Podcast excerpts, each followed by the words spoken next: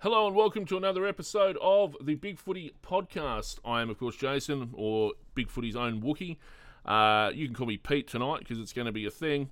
Uh, with me are two much more knowledgeable Peters in Peter Williams from Draft Central and Peter Holden from Wharf Radio. Good evening, gentlemen. Yeah, good to be here. Looking forward to getting stuck into this. Uh, as, as you know, really enjoy talking about women's footy and uh, plenty of big news this week. Yeah, and good evening, Wookie. It's uh, great to be back after a, a few years, even if uh, football's on pause again. Uh, again, but at least it looks like uh, the AFL will try and get through uh, the VFL women's season as opposed to what they did with the AFLW last year. Yeah, that is one positive sign, but it is going to be very, very awkward for the uh, Collingwood Football Club as it sits because if we do come back, let's say early to mid September, with a grand final, the last actual proper match would almost be a two month gap for the uh, Collingwood VFLW side. So um, uh, that's that's a heck of a buy when they went from the major semi final straight through to the grand final. We want... Go ahead, mate. No, no, I was just gonna. I, I was just gonna say it's it makes it more tricky because um, obviously Collingwood have gone through undefeated, uh, and I know it's not a huge topic for the whole thing, but for this sort of perspective, while Pete brought it up, was the fact they went through the season undefeated. So it's fair enough to assume that you know they, they should be favourites for the, the big thing. Anything can happen, but in a way they've been severely disadvantaged, and if they don't win it because of you know whatever. Um, I'm sure Geelong are, are more than deserving, but if they don't, then there's always going to be those questions asked. Unfortunately, like that sort of break and everything like that, which just makes it that all more um, intriguing. And I mean, there's not much they can do, I guess, but yeah, it, it just makes it really tricky. To be fair, it is uh, Collingwood. I mean, women or men's team, it doesn't really matter to me. It's it's still Collingwood, uh, and so you know they deserve it. Um, no, not really. Of course, I I kid. Um, well, just while since we've got that up, why will this is this going to affect the the preseason for next year uh, for next season for the women? It may. Um, there's a few things that we have to talk about here, which complicated the uh, preliminary final and grand final in the way of the uh, VFLW. Um, because we were essentially between lockdown five and lockdown six, we had a draft happen during that pause, which no doubt we'll talk about soon um, a couple of the players in the Essendon VFLW list actually ended up on the Geelong VFLW list and had to play in a preliminary final for Essendon against their new AFLW club in Geelong. So that made uh, a few awkward things there. The AFLW preseason is scheduled to start in September. So that poses some questions about some AFLW players that are, are playing for both uh, Collingwood and Geelong if a strength and conditioning staff will allow them to play in this one-off grand final, or might tell them, well, actually, no, we want to put you on ice and really worry worry about the AFLW season to start in December. And then there was some uh, there was some talk around that the VFLW season or 2022 would start in January and go through to around early to mid-April and finish before the VFL men's season, and almost aligned with the new AFLW season start. Um, that is still all unconfirmed, and because a preseason for that would have to start in October as well. So um, there's still a, lot of question marks because this Victorian lockdown that we speak of, uh, we still don't know how long it's going to go for. Indeed. So, uh, look, while we're uh, like our main topics for tonight, obviously, we're going to be the draft. The draft has uh, taken place, and the players are, are, still expected to play in the grand finals for the the state competition. Um, and also expansion, which we're going to cover in a little bit as well. The, the AFL's announced four teams have been accepted for the, the 2022-2023 season, so we're going to get onto that in a minute. But first off, we'll go back to the draft. Uh, as you mentioned, it, it did happen recently. There were a few surprises there, um, Mr. Williams. Yeah, well, uh, there always is in each uh, draft, regardless, boys, girls, doesn't matter. There's always going to be surprises, but certainly uh, for me, it was probably one of the more surprising drafts, uh, it, it, means it's getting more difficult to predict, which is fantastic. There's, you know, some of the mature ages got a few uh, goes later on. Uh, a few players went up higher than what you'd uh, anticipate. And what I found what's really interesting is the difference in what clubs really rate. Because coming into the draft, uh, there was strong sort of word out of the uh, NAB League, out of the Chargers sort of program that, uh, you know, someone like Amanda Ling was potentially going at pick four to St Kilda. and that was a pretty strong sounding board by the sounds of it. And then, of course, they picked Ella Friend, which is a fantastic choice as well. And uh, and then you just sort of saw Ling tumble all the way down to 22, which kind of gives you the idea that clubs went in with their own sort of opinions, uh, their own boards. They're not always the same. Some clubs rated players much higher than others. Others, you know, drop right down. And uh, it really just became, you know, each club focused on their own, which was quite interesting. And we're, we're sort of finding that a bit, depending on what they like and everything like that. So that was really fascinating. And things like that always tend to happen. Like there's a few players that drop right down and, um, yeah, a few that sort of surprised me that popped up, but it also depends on the clubs, you know, for the state based and things like that. That uh, it's not as straightforward as uh, necessarily having access to everyone, obviously. So uh, it does make it a bit tricky for some clubs, but certainly as a whole, it was a fascinating draft. And uh, yeah, there's certainly some unlucky stories, and then others that you know, fantastic to see them get drafted. Yeah, Pete, any surprises for you? Sorry, Peter Holden.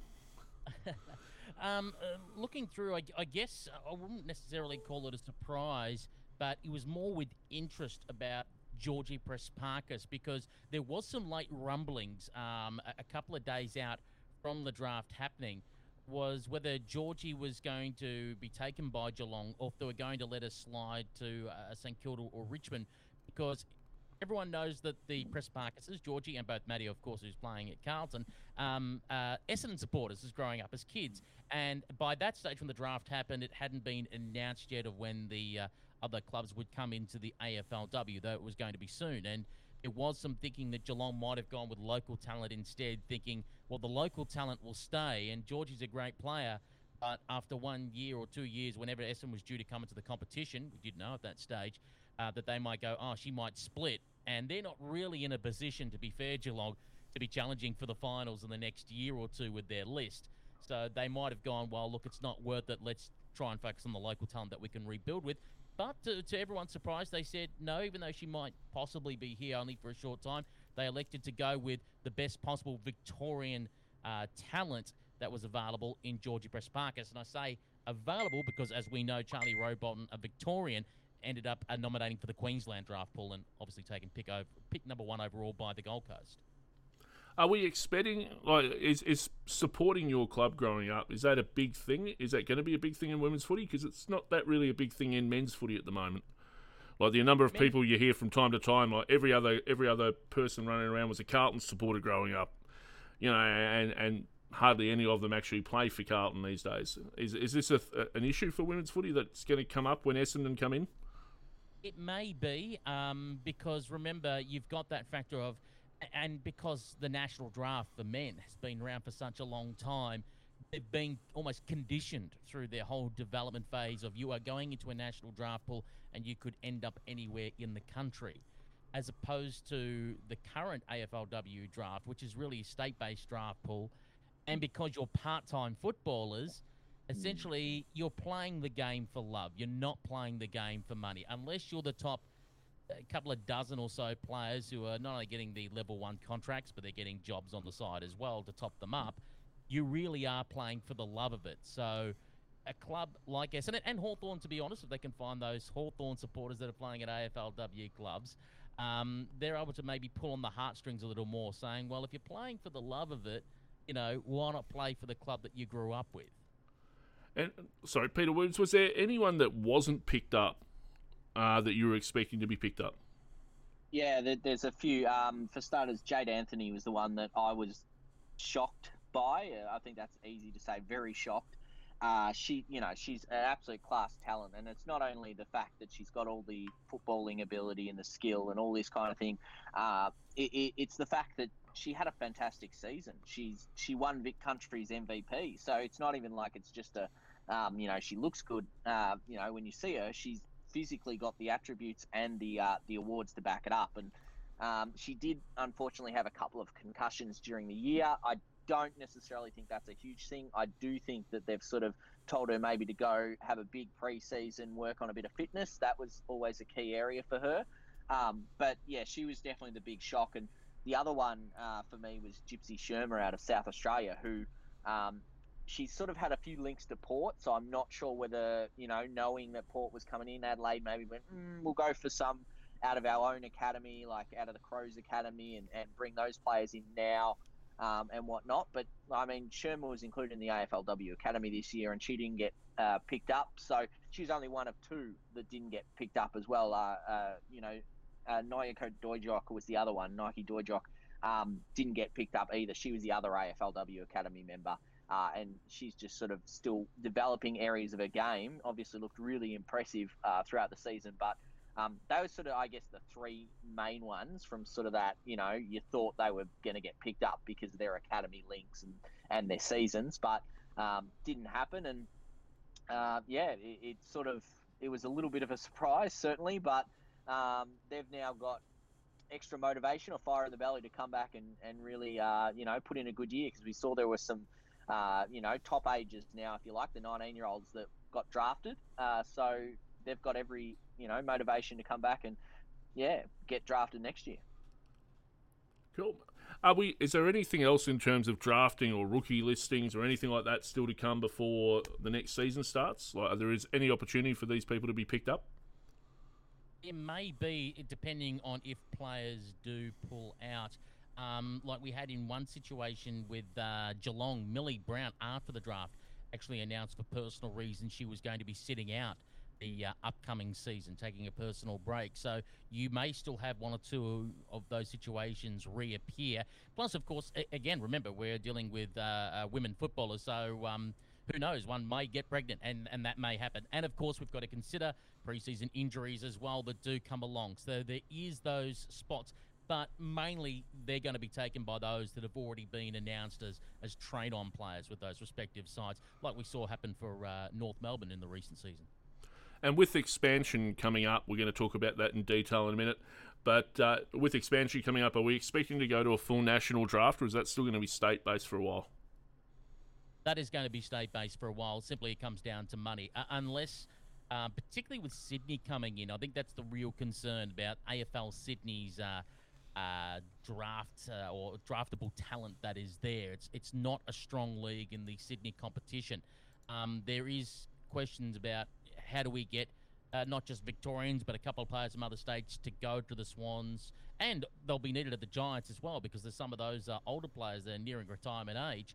Um, how do we strengthen those teams so they're not going to end up like Gold Coast this year near the bottom of the ladder? And the problem is, as we know, it's very expensive to live in Sydney. So the AFL is going to, at least for Sydney, have to step in some way, and whether it's a marketing budget or whatever, and throw some extra cash, a cola if you'd like, to be able to encourage players to move up there.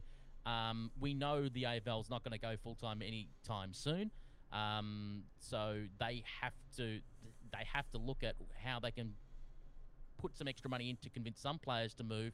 But the national draft, until it becomes full time, the national draft is still ten or more years away. All right, so let's let's move into the expansion announcement that was done last week. And it's good news if you're an Essendon, Hawthorn, Port Adelaide, or Swan supporter. They're all coming in in uh, 2022-23. The league's decided to just put an end to the drips and drabs expansion that we've had in the past. It's all all or nothing now. It's all 18 teams will be in the competition. Um, not really a surprise there, I don't think. No, I, I, don't think so. I was sort of expecting all four of them to sort of uh, come in. I, I, don't think they would have uh, found a I guess, easy way to sort of just bring two in and then maybe another two. I think they, you know, once they sort of got all their applications and they were promoting them all, everything like that, I, I figured they'd all come in. It was just a case of whether it was the next year or the one after.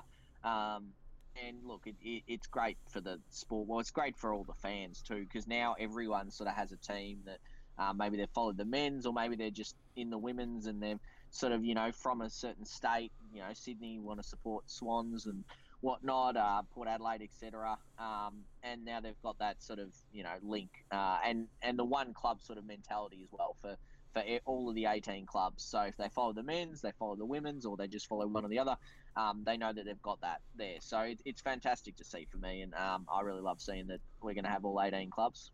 Now, one of the criticisms of expansion has been that there's not enough talent to go around. Uh, Mr. Williams, what are your thoughts on that?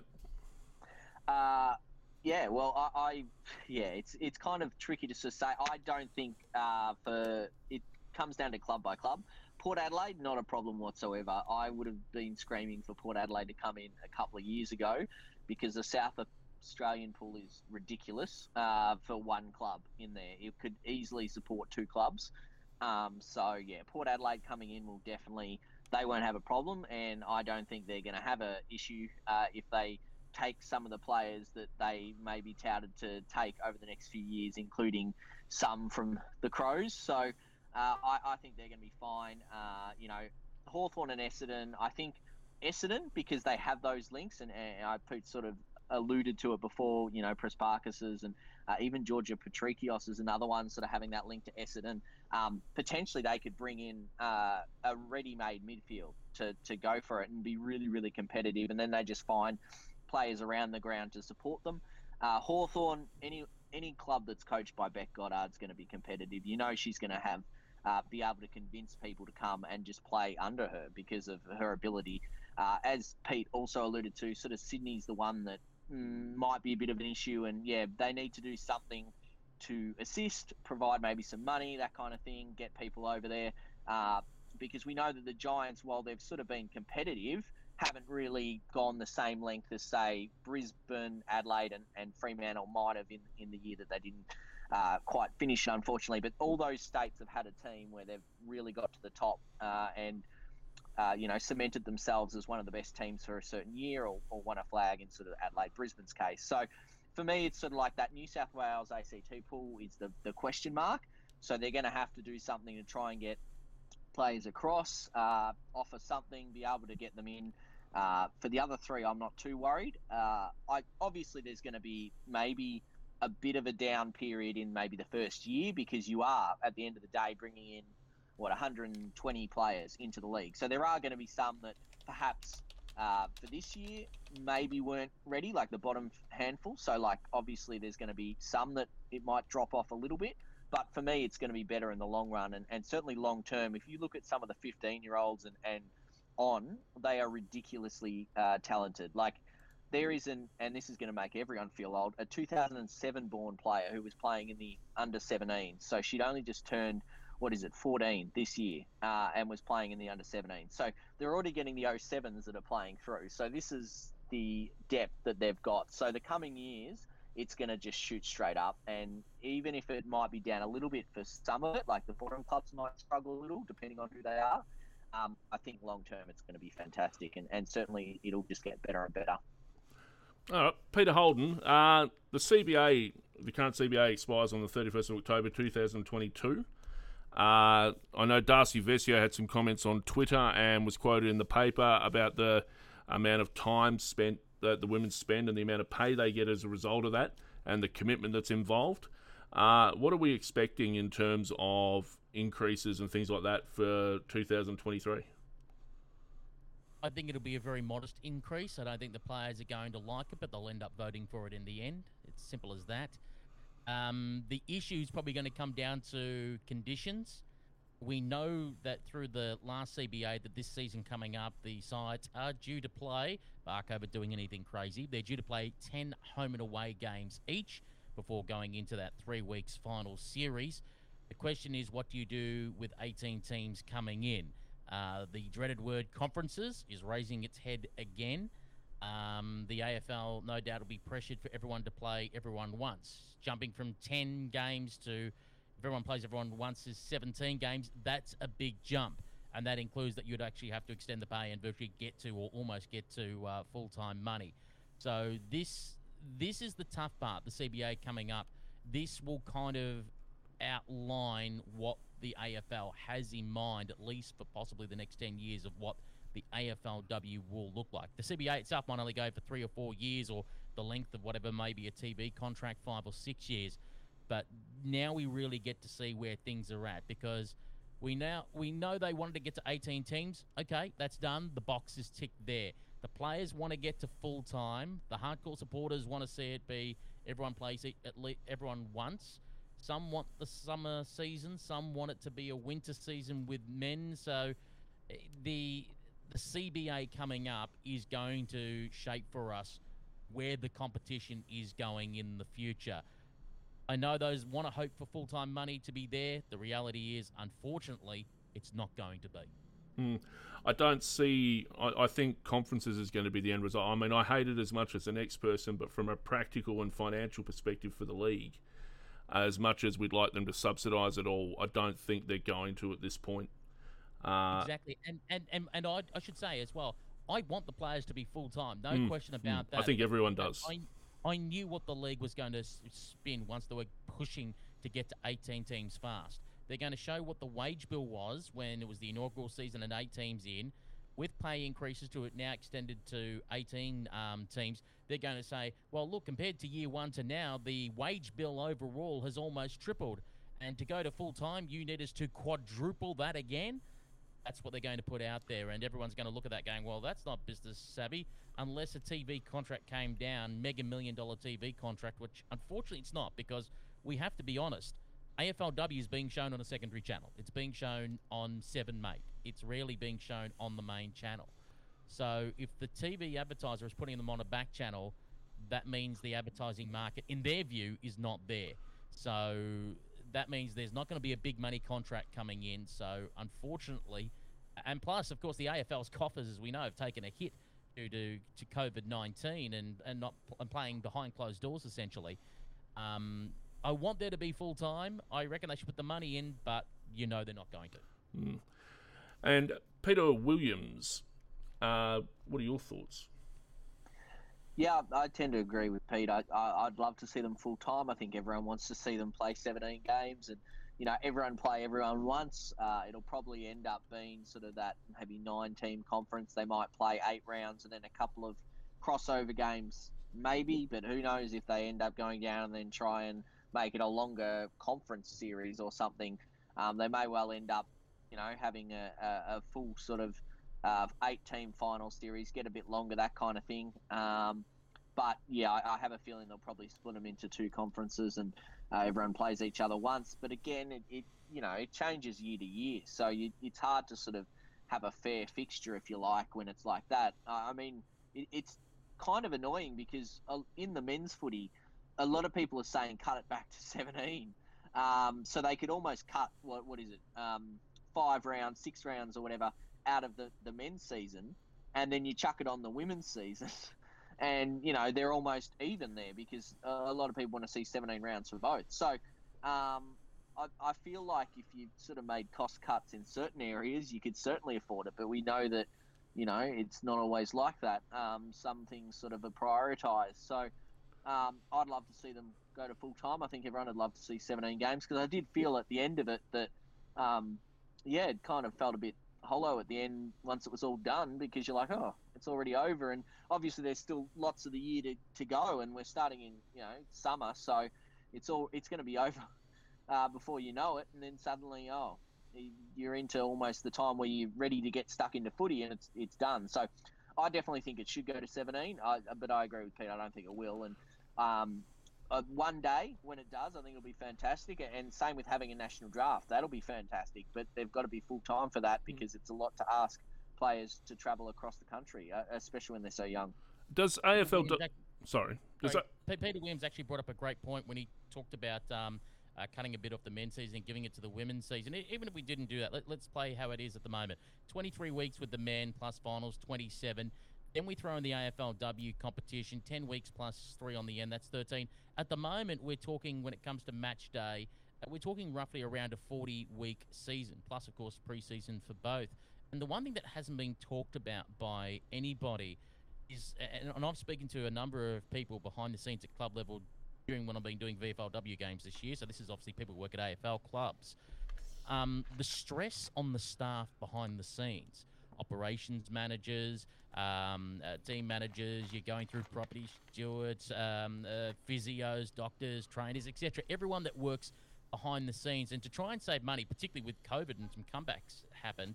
Um, there's staff that are working across both the men's and women's, and, and the problem is as as the women's season gets longer and they're still doing the shared role, you've got to think of the staff and the stress that they're feeling. Normally, when women's football wasn't around, once September was done, that's it. Ah, big stress relief, not only for the players, but the staff managed to let their hair down, not think about things for a couple of months, reset, refresh, get ready to commit yourself to six or seven days a week in another season. now that we have the women's season moving away from the men's to, to rightfully give it some clear air, the problem is that now extends the football year. So we've really got to worry about um, people who may start dropping out of football that are behind the scenes staff because they're getting burnt out. The other the other thing with cutting five or six weeks off the season is a hundred million dollar cut to uh, revenue uh, from TV right uh, TV ratings, which isn't going to be made up from an extra five or six weeks of the women's footy season at this time. Um, so financially, it doesn't really make a lot of sense, and the league is unfortunately all about finance at the moment. How important is the clear air window that people keep talking about? Like, how how, how vital is that to women's footy? I mean, in terms of like being able to space out um, from the men's, like, I mean, it, it gives them the the prime time viewing, but are they going to get on the main channel? That's the thing. Like, there's no. Uh, that's they've been playing on a secondary channel when when it wasn't on, and there wasn't much of a crossover. I mean, I don't mind it from a perspective. I mean, personally, it. Well, Pete spoke about extending the season. It, uh, I used to enjoy because coming up to the drafts, both you know women's and then men's, you knew once you hit the end of November, you're like, right, so December to maybe you know a few weeks into Jan, there's maybe a four week block, five week block where there's no footy. You can sort of just shut off, you can relax, you can not have to think about it for a while and then you know renew your interest get stuck into it. That's not going to happen again this year. So from my perspective there's not much of a break. Um, so i mean i love footy so i'll, I'll get used to it. But um, for me I, I, don't mind whether they're on together. Generally I'll, I'll actually watch the women's over the men's. Um, certainly helps when my team is at opposite ends of the ladder too in the uh, the women's and the men's. But um, certainly, yeah, I, I, quite enjoy watching the women's more so than the men's because I feel like it's not as uh, over umpired, if you like, at the moment. But um, yeah, like aside from that fact, I, I don't mind whether it's together, but I certainly see the merits in it being its own season because it does sort of uh, allow them to highlight it. But the question is, will they? Will they promote it enough? Because uh, and I, I, know Pete will correct me or, or, or, tell me exactly, but I remember coming into this season and previous seasons where a lot of the time you wouldn't even know it was about to start, um, and that's the key. I feel like promotion is the key more so than than finance, and it it doesn't cost anything to um, send out social promotions or things like that when they're already doing it. So I feel like there's a lot more that could be done to help promote it. If you are going to have it on its own, then promote it properly, build it, build it up, let people know, and then you're going to get a lot of neutral fans, especially with four new teams coming in. I know it's not this season, but the next season, build it up, really, you know, promote it and pump it out because you're going to get a bunch of new fans that are going to watch it, and and potentially those fans are going to watch this season more so because they're going to be like, cool, so my team's coming in. What are these other teams like? And which you know these players who who's my team going to potentially poach and that kind of thing. So it, it's all about promotion. It starts with that. It, you can say all you want, it's not financially viable to do this, but you're not really helping yourself in that regard. So I'd love to see more promotion, and, and that's that's a whole interest. It's not just you know the, the sporting body. It's um, clubs. It's uh, media. Everything. Mm. It would be fantastic to see more of that. Absolutely. And the evidence is the evidence is already there from this year as well uh, about how um, people were switching off the women once the men started. Um, it, it, showed when it came to promotion leading into the men's 2021 season. Some may remember that fam- infamous uh, Fox Footy ad that said, "Oh, real footy's back," and everyone obviously blew up about that. Um, once round one happens, it dominates the paper. Round one of the men's competition, and the women's final kind of gets pushed to the back. When we had the recent AFLW expansion um, uh, press conference, what happened in that press conference? All of a sudden, the journalists started asking AFL men's questions when it was meant to be a, a, a press conference about women's expansion. And on the other side, we also saw crowds drop away. Uh, we couldn't get a packed Victoria Park for that uh, for those uh, Collingwood finals. There, the crowds really did drop off. I mean, look at the Adelaide Brisbane uh, grand final compared to when Adelaide played Carlton there at uh, AAMI Stadium a, couple of years beforehand. Um, the unfortunate truth is is that once the men start, the the casual fans start to go across to the men's, and, you're only really left with us, the hardcore supporters. Mm.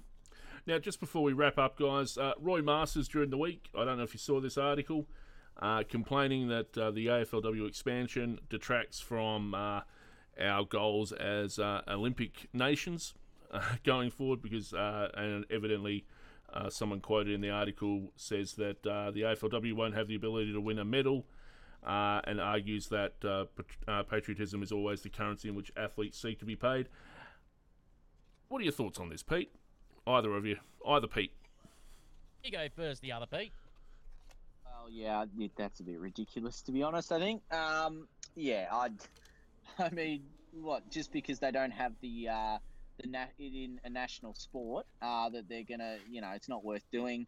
Um, plenty of sports across the world have that scenario right now. Obviously, netballers are, are fighting to get their sport in the Olympics. So, yeah, I, look, I, I wouldn't waste too much time on it to be honest. I, yeah, we, we've had Olympians. There is a current Olympian who is literally playing football at the moment. So, um, yeah, I, I don't really see that there's uh, there's too much to worry about from that perspective, and I don't see the point in bringing it up really.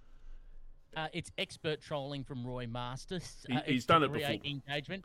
He knows exactly what buttons he's doing. So, so bravo to him. He's getting the clickbait that he that he's paid to do, uh, and maybe he's reacting in a way because the Sydney Swans want to move into the Newtown Jets uh, ground, Henson Park, and Mm. want that to be done up so they can use that for for the Sydney Swans AFLW. Um, but he isn't right. He is right in a way, and this is why the competition expansion fast forwarded to 2013 to get all the um, all the 18 clubs in because they want as much promotion as much football, nine games a week on air as possible. Because what's coming in 2023? That is the FIFA Women's World Cup. And if Football Australia do it right, and, and luckily for the AFL, Football Australia never really do it right. They keep fumbling around in the dark. Um, but if they manage to do it right, the FA during this Women's World Cup and work their marketing and promotion well, um, if that if soccer catches fire in Australia off the back of that, then the AFLW in a way is in trouble. I mean, I'm still surprised. I mean, soccer has never been the most media savvy when it comes to social media like football is. Um, I was chatting to someone the other day about it, saying what soccer really should do to uh, to kind of poke the bear a bit, have a crack at the AFLW. You know, obviously those super compare the pair ads. Um, what you can do is you can throw up someone like, say, um, Erin Phillips, who's played at the Olympics, and beside her, Samantha Kerr. You can say, compare the pair. Both are well known names. Both represented their country at the Olympics. This player, and then show Erin Phillips, plays AFLW. Her, her wage from the Adelaide Crows is 28000 This is Sam Kerr. She plays for Everton. Her wage is £1 million. Aren't you better playing soccer? I'm surprised that the, I'm surprised that the soccer community hasn't rolled out stuff like that to try and attack AFLW and try and give the hint to girls and women of, hey, the money's over here. Not sure how well that works with Erin Phillips as an example, given her uh, WNBA career. Exactly, but it's not. To, it's not. Meant, it's not in. a I know what you're saying. but it's meant to troll Yeah. exactly how much how much the AFL can pay you and how much money you can get out of the world game. And um, again, for what for whatever reason, uh, Sam Kerr and the Matildas are very popular with the Australian public. I guess the AFL is just lucky in the way that the FA just hasn't been able to find the way how to tap that when it comes to W League and everything down and grassroots and funnel funnel that um, enthusiasm into something that's more 24/7 instead of like uh, soccer, a bit a bit like rugby union. Oh, hey, when a big test is on, everyone's interested. Mm. At other times, yeah, we can't, we don't really care about it. Oh, it's, it's theatre attendees or theatre watchers. I think It- I think of them as they turn up for the big events. They turn up for the Matildas games. They turn up for Bledisloe Cup games or whatever the women have in terms of that competition. There, they turn up for state of origin, but they don't turn up for the local guys. They don't turn up for the W League. They don't turn up for the women's NBL. They don't turn up for the women's sport, and that's got to start happening. Whether that's a lack of promotion from them, or whether it's a lack of support from the men's versions of those competitions, and in many ways it has been in the past. Uh, and, and so th- there's got to be a pickup there if that's going to survive. Now, uh, AFL clubs should be better at this in terms of promoting women's football than they are. They've got a tremendous base. You know, clubs like North Melbourne even now have 45, 50,000 members that they can be appealing to, and yet we're not seeing the promotion that those guys deserve. And I'm not just saying North Melbourne's doing it, I'm saying the competition as a whole doesn't do it enough. The, the, the one thing that I'm, and and people may be surprised by this out of um, league headquarters, is there's actually no proper coordination between the clubs and AFL House when it comes to promoting events and Mm. press conferences and stuff like that. Actually planning out a map saying, all right, over the course of these weeks, we're going to be doing these events. And okay, you're going to be holding your press conference, even if it's just a standard press conference promoting this week's game. Right, you will host yours on Tuesday at 1 p.m. You will host yours on Tuesday at 4 p.m. You will do Wednesday 11 a.m. But map out everything to map out that strategy to allow, particularly in Victoria, where there's 10, well, where there will be 10 clubs, allowing media, and you've got to remember it's a lot of second tier media as well that covers women's football. The mainstream media is minimal, allowing as much media to be able to cover as many events as possible with advance notice as possible. So, therefore, it allows a constant stream of information and promotion to be going seven days a week. Unfortunately, it's a bit scattergun at the moment, and it just needs. And, and, and to be fair, yes, at AFL House they've had staff gutted like like many other businesses, but th- there just doesn't seem to be that um, uh, coordination at the moment to have everyone with the limited resources they have all firing in the one direction at the one time. All right, guys. I reckon that's about enough for tonight. Um, where can we find you, Peter, when you're not doing random podcasts like this? Uh, well, uh, assuming it's me, Peter, uh, you know, writing on uh, Draft Central, so obviously afl.draftcentral.com.au. We've uh, got plenty of stuff going on at the moment. Obviously, the other states are playing for the uh, the boys. Very keen to sort of uh, get this VFLW grand final sort of uh, done and dusted because I've really enjoyed that season, and um, I'm still doing a lot of stuff for the AFLW draft and, and looking ahead to the season at the moment. So there's still plenty of content around. So doing a fair bit of that. Uh, obviously, Facebook, Twitter, and Instagram. So Draft Central Oz AUS. So yeah, check us out. We've got plenty of content even uh, on the off season and, and during the states that have lockdown. So yeah, plenty to read. And Peter Holden, you're still at Wharf Radio? Yes, indeed. You'll find us at warfradio.com. Uh, sitting, ready, waiting, and willing to call the VFLW Grand Final for whenever it gets played between uh, Collingwood and Geelong. And occasionally you'll see me lurking the uh, bigfooty.com forum as uh, Crowded House, particularly being trolled constantly by Teen Wolf and Noob Pie. So uh, come and enjoy the fun if you're with me or against me. Well, join join the club, mate. I, I have to put up with it too. Uh, and you can find all of us here, I believe, on the Big Footy Draft and Trading Board and on the Big Footy AFLW board uh, pretty much any time. Thanks very much for joining me. We'll see you next time.